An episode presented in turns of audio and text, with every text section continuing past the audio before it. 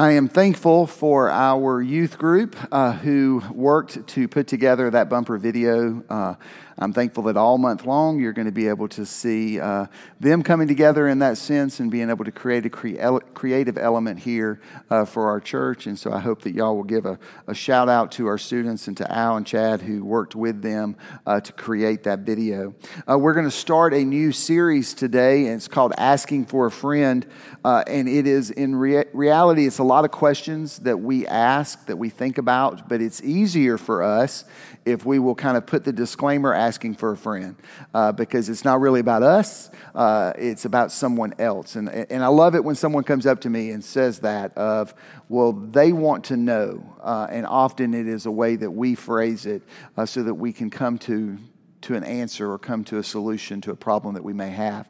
Now, the reality is, some of you are going to love this series and some of you are going to hate it. Uh, and if you love it or hate it, uh, what I'm asking you to do is to, to listen to it, to engage it, and maybe to, to invite someone to come alongside. Because here's what I know is whether you do love or hate it, there is someone you know who does need to hear it. There's someone you know that maybe it's your children, maybe it's your grandchildren, Maybe it is you, maybe it's someone in your family, someone you work with, or maybe it's somebody that you're going to meet in two years from now, and you're going to be able to go back to this message uh, for us to think about it because it's, it's deep questions. Uh, that challenge us in our faith. Now, you may stop and hear this message or this series and think, well, this is not necessarily pertaining to me. Uh, why should we listen? I want to remind you of a passage that comes to us in Mark chapter 2.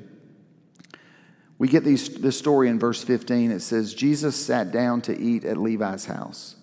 Many tax collectors and sinners were eating with Jesus and his disciples. Indeed, many of them had become his followers.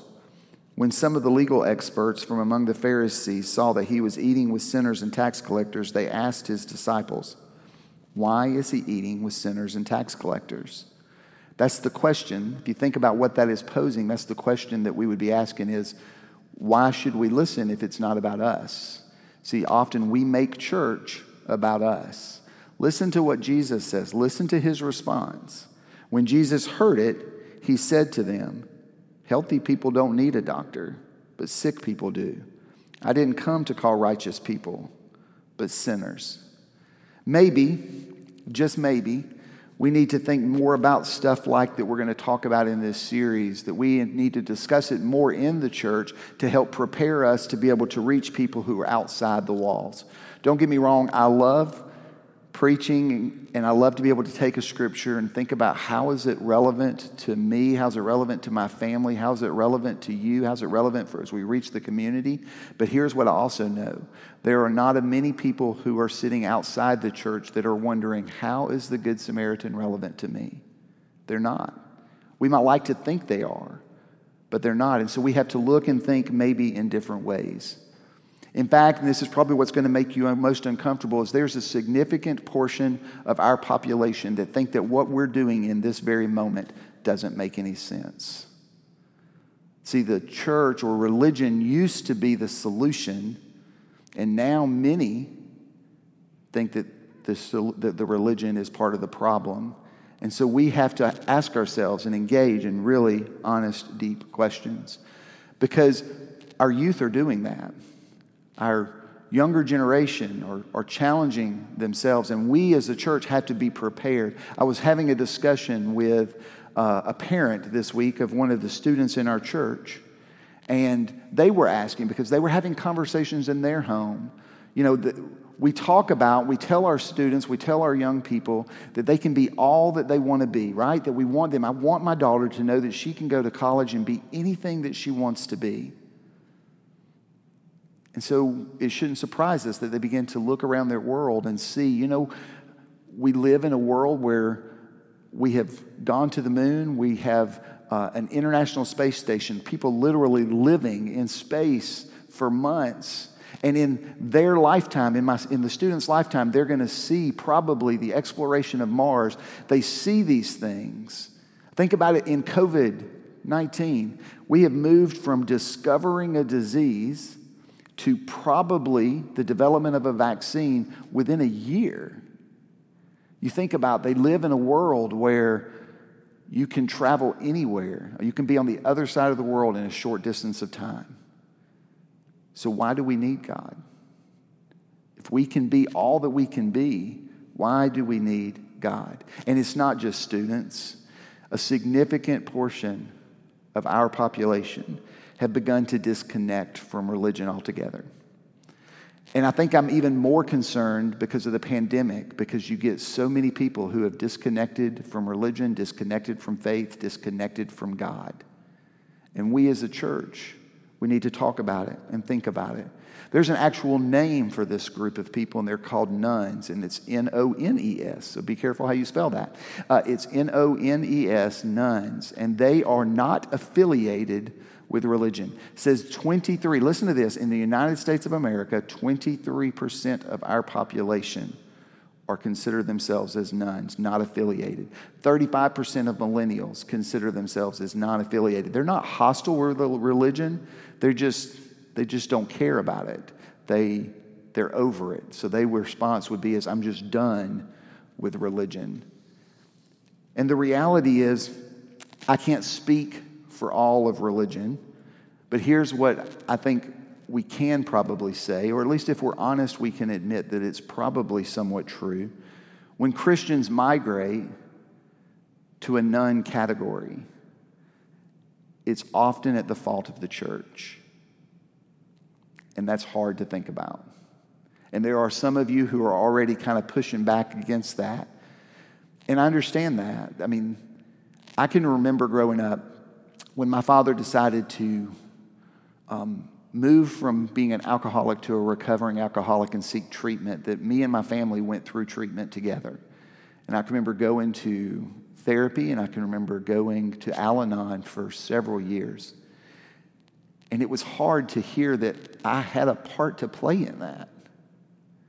And I had to at least own up to that. And that's what I'm asking you as the church to do as well.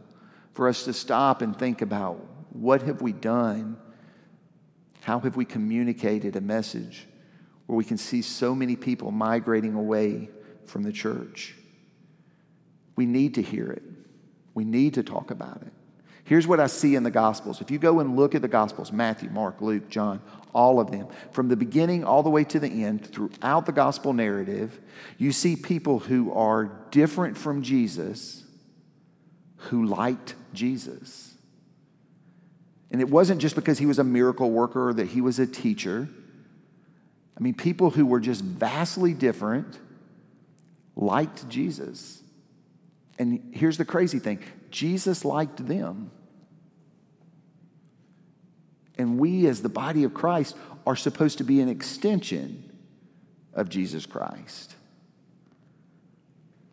If Christianity is not compelling, if people are migrating away from Christianity, I am convinced that part of the issue is that we are communicating a wrong message or distorted message.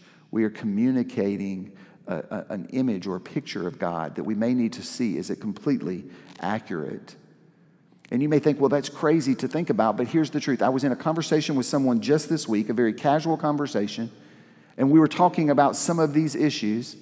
And they told me that they used to go to church, different denomination. They used to go to church, but now they don't go to church anymore.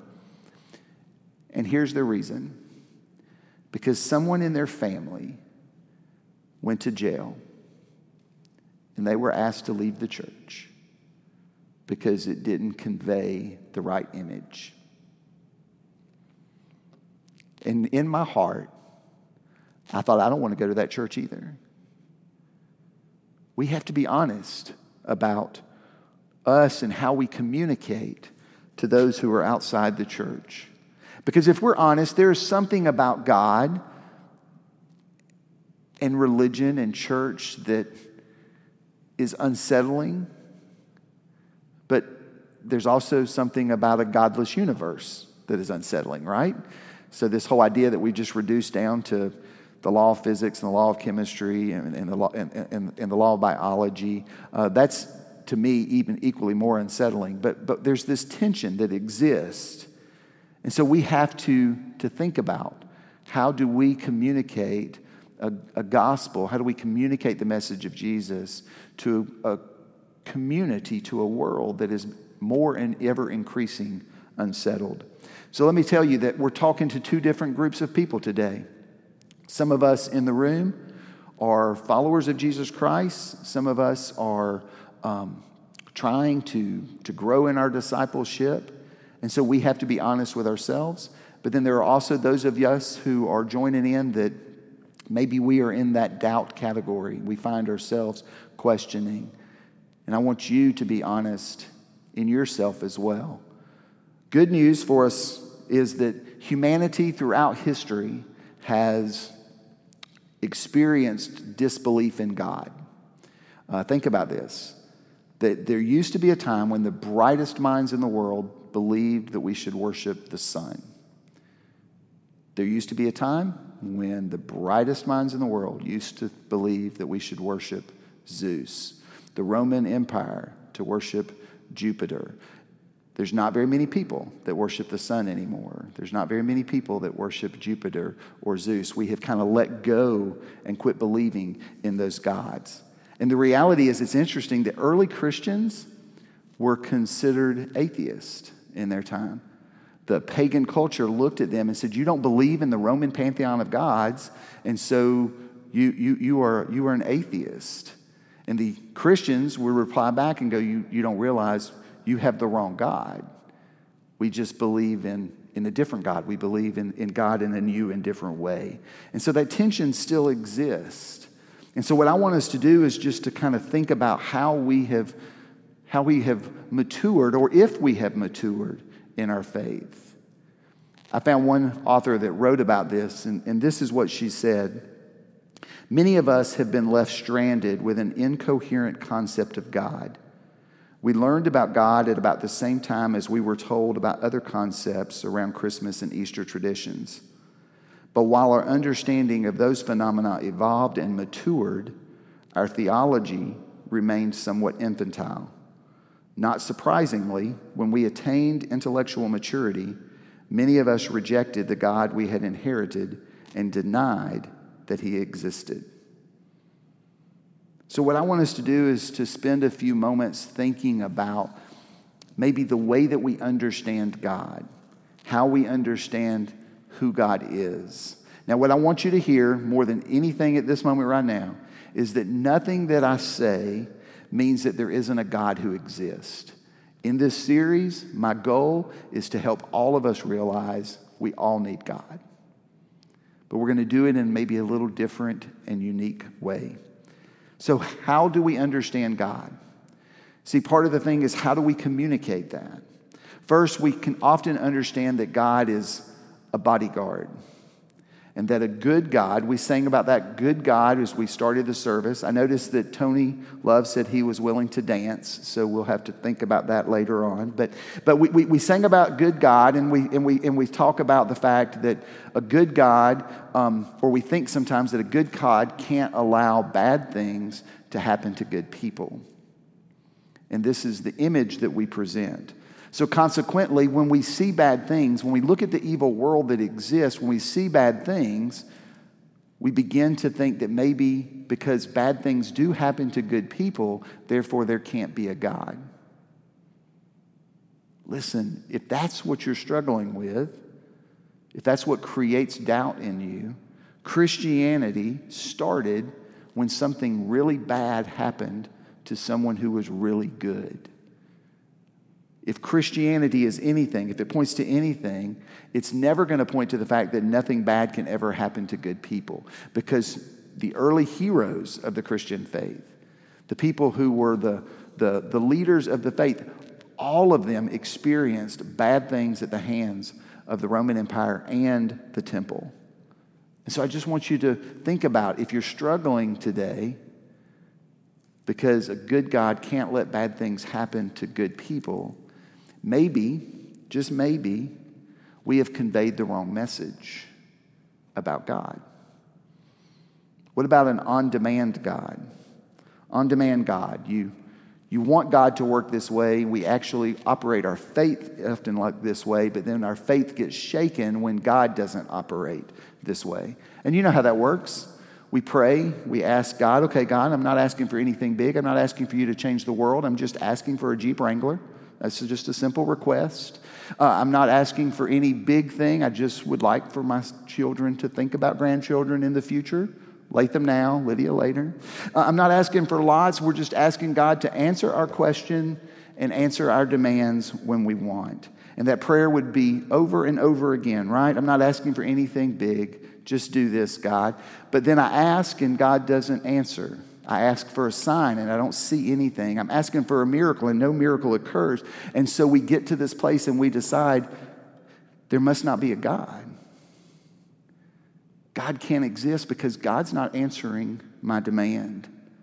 Listen, maybe we've conveyed the wrong message. Truth is, I don't want that God. Because if God answered the way I prayed when I was 15 years old, my life would be a wreck right now. And you know that is probably true. So maybe we've conveyed the wrong message to a world that's asking different questions. What about an emotional God? God's presence. I, I, I, think about how I communicate. And even as I wrote this sermon, I thought, you know, I communicate a lot about God's presence. We sense the, the presence of God. And that's important to me in my life.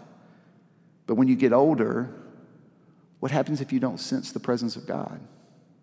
You read scripture, you get involved in a Sunday school class or a Bible study, you start serving, and everything still just seems somewhat flat and you think, okay, I'm trying to seek after God, I'm trying to sense God's presence, but I don't feel God's presence, therefore, He must not be present. Who told you that? We've had that discussion in our own family about do we convey a message that you're always going to feel the presence of God? Here's an interesting thing. Have you ever thought about the fact that things that are most constant in your life, are the things that you're often the least aware of. You know what? I've never had anybody in this church ever do, and I've never had it at any church, but I've never had anybody in this church walk up to me on a Sunday morning and go, Man, the temperature just feels perfect. Right? What I hear, it's too hot or it's too cold. And you probably do that in your house. You probably never sit around and watch TV and go, Man, this temperature is just really good. You know, we, we don't think about that. The things that are most constant are often the things that you're least aware of. Even Mother Teresa wrote and talked about the fact that she would go months and months and months and months of not feeling the presence of God. Maybe we're conveying a wrong message.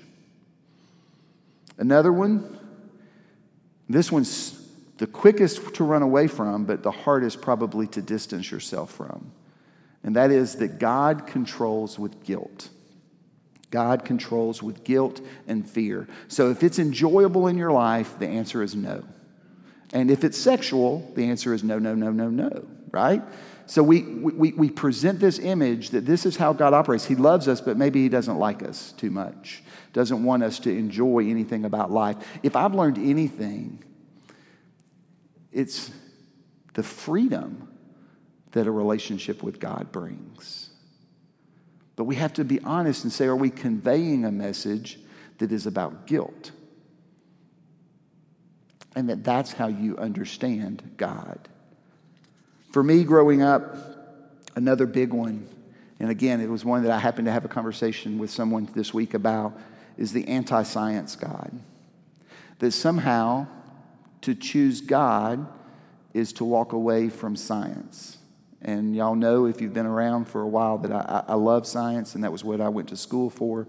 Um, so to have to stop and choose between undeniable science, and you're going to hate this phrase, unreliable religion, um, we probably would pick science. Now, you may say, okay, unreliable religion, because think about all the things that the church has done in history to hurt people. And so we can look and think about it from that perspective. When you can stop and look at something that is provable, We often move in that direction, the tension that exists. This idea that God and science can somehow not relate to each other is a false alternative. Here's, here's a great example. If your children or grandchildren are sick and they go to the doctor, they're running a fever, the doctor says, We're going to draw blood and we're going to check and see what's going on in their life. And so you have the blood drawn and you have to go home. And what do you do? You call your friends, you call your church, you tell them to pray, and you pray. They pray, you pray, but what are you also doing? You're sitting by the phone, right? You're waiting for the phone to ring. When the phone rings and they say, Look, we've got the results of your test, we know what's going on, and what we believe in the moment is that God is trying to teach you something. No. You want the results of the test, right? And so if we lean into science in our health, why would we not lean into science in other areas? Why would we reject science? See, the reality is Christians historically have believed that God is the God of all. Everything that we learn about God through physics and biology and chemistry, everything we learn teaches us something about God and how God works. The scripture says that everything on this earth comes from God. Chad had this morning a video for the children talked about creativity and that the creativity of God, all of the creativity within us comes from God. Everything. And so we don't have to choose between the two. I believe that they help complement with each other. So, what you have to begin to ask yourself if you're struggling in your faith, if your children are struggling in their faith, if the grandchildren, how did they come to what they know about God? Where did it originate from? Where's your view of God? Where did it come from? Many of us, as we've grown up in church, we experienced childlike faith which the scripture is encouraging us to do, but then we face adult questions and it creates problems. Today, as I said, you may not particularly like this, that we're not going to end with, I, am not going to prove to you the existence of God. I've told you what I believe, and that we're going to come to a place at the end of this series where all of us need God. But today, I really just want to challenge you, the church, to think about the message we convey. And for those of you who are listening who may be struggling in your faith, I want you to keep listening because I believe that as we talk more about the truth of Jesus Christ, that maybe you'll come to see Christ in a different way. Let us pray. Almighty God, we come in this moment as your church. We are spread out all over this community, which means you're everywhere. And God, I pray for each and every one of us who, who hear the message this morning and we think, well, we already know, we already believe. But what about those people that we encounter that don't? How do we answer their questions? We pray, oh God, for you to use this time to build us up so that we can reach more people who are outside your walls. And right now, as your body, we come together and we pray for that one person today who may be listening who is struggling with an image of you that may be the wrong image. Maybe they've grown up thinking that you don't exist if I can't feel you every second. Help us to trust that you're constant even when we don't feel you.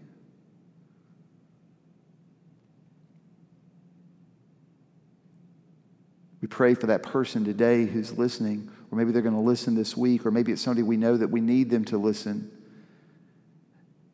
And I pray, God, that they can begin to allow you to work in their life. Open their hearts